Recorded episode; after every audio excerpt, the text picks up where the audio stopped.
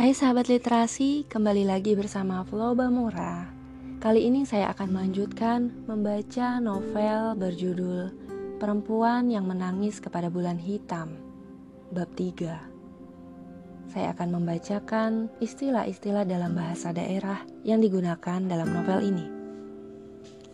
Pakalak artinya pekikan para perempuan untuk menunjukkan kegembiraan biasanya berbunyi Yala yala yala yala lala yala yala.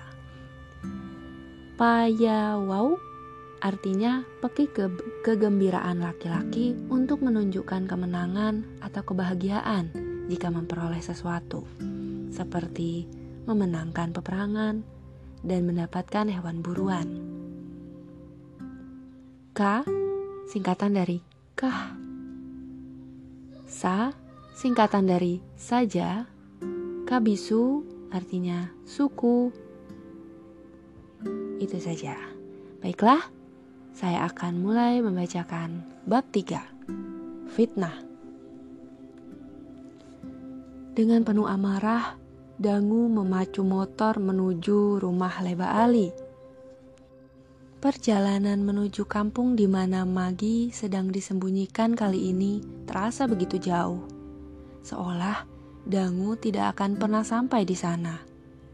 Di atas motor, pikirannya tidak lepas membayangkan berbagai skenario bagaimana dia akan menghabisi nyawa Leba Ali, lalu membawa pulang Magi dengan penuh rasa berani. Dari kejauhan, Dangu mendengar suara gendang ditabuh. Pakalak dan Payawau bersahutan. Suara-suara penuh semangat itu biasanya membangkitkan rasa sukacitanya, tapi tidak kali ini. Rasa marah yang dibawanya sejak melihat keluarga Leba Ali datang semakin siap untuk dilampiaskan. Darah hampir meledak dari ubun-ubunnya. Parang di pinggang kirinya memanggil-manggil. Setelah ini, parang itu akan menjadi keramat tidak akan ada lagi yang boleh memakainya untuk tebang kayu atau potong hewan. Parang ini akan berbau darah manusia. Parang ini selamanya akan haus darah. Seseorang sebentar lagi akan mati karena parang ini. Motor diparkirkannya agak jauh dari keramaian. Dia berjalan seperti pemburu yang baru berhasil memanah babi hutan pertamanya. Dia tahu pasti apa yang dicarinya. Dia tahu, tanpa bantuan orang lain, Leba Ali akan mati di tangannya. Tepat di ujung matanya, di antara keramaian, dia melihat Leba Ali sedang tertawa. Ke sanalah langkah dangu mengarah dengan pasti. Susah payah menyibak kerumunan orang. Tangannya tidak lagi bisa mengayun kiri dan ke, ke kanan didorongnya siapa pun yang menghalangi langkahnya. Sampai di jarak yang cukup dekat, tangan kanannya memegang gagang parang dan diangkatnya tinggi. Amarah telah membutakan dangu sampai tanpa disadarinya orang-orang yang ditepis sepanjang langkahnya tadi sudah memperhatikannya. Pakalak Payawau telah berubah sunyi. Semua mata tertuju kepada dangu. Leba Ali, Awas! Teriak beberapa orang sebelum parang dangu mengayun turun. Leba Ali menoleh ke belakang.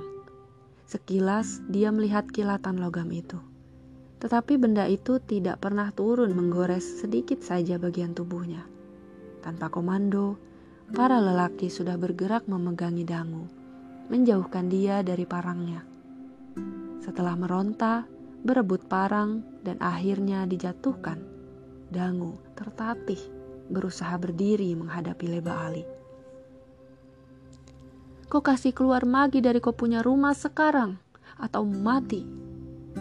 Ancam Dangu kepada Leba Ali dengan berani meski parang sudah tak lagi ada di tangannya. Siapa kau? Dangu to, Dangu Toda dari kampung Karang. Magi punya sahabat. Leba Ali tersenyum sinis. Kau tahu Magi pung, ama su ada perjanjian deng saya. Kau paham adat kah tidak? Kata Leba Ali dengan wajah melecehkan. Dangu semakin marah. Tetapi dia tidak bisa melakukan apa pun.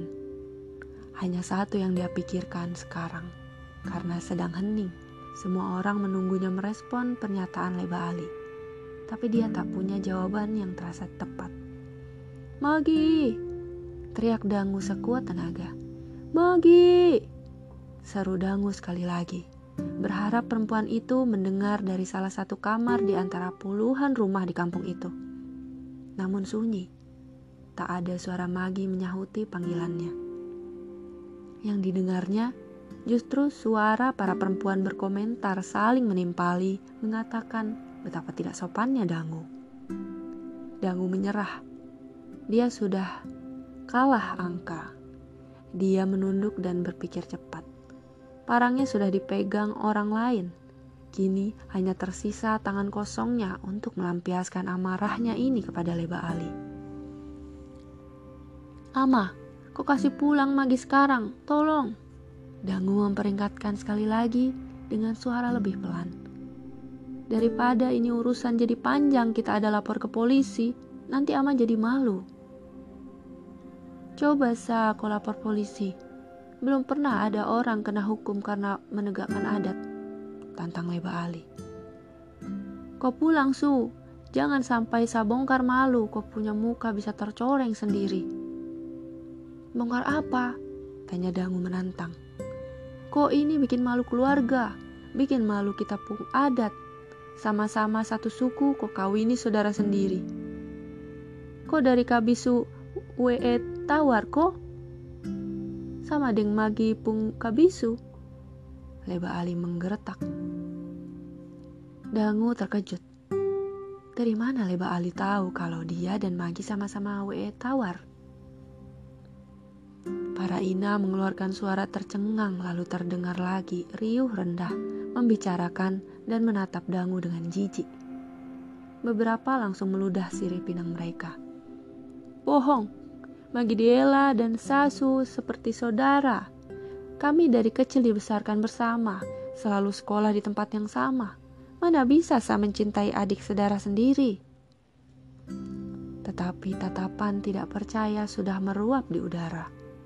Leba Ali menyeringai, dan ketika semua orang lengah, Dangu mengeluarkan seluruh energinya untuk menghujamkan satu pukulan ke wajah pria itu.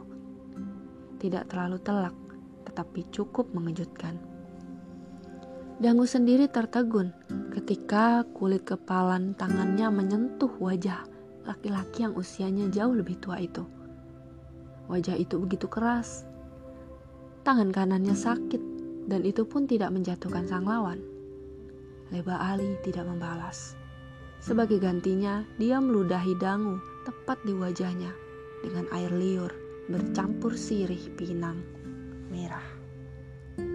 Demikian bab 3 Loba Mura akan melanjutkan bab selanjutnya. Terima kasih sudah mendengarkan.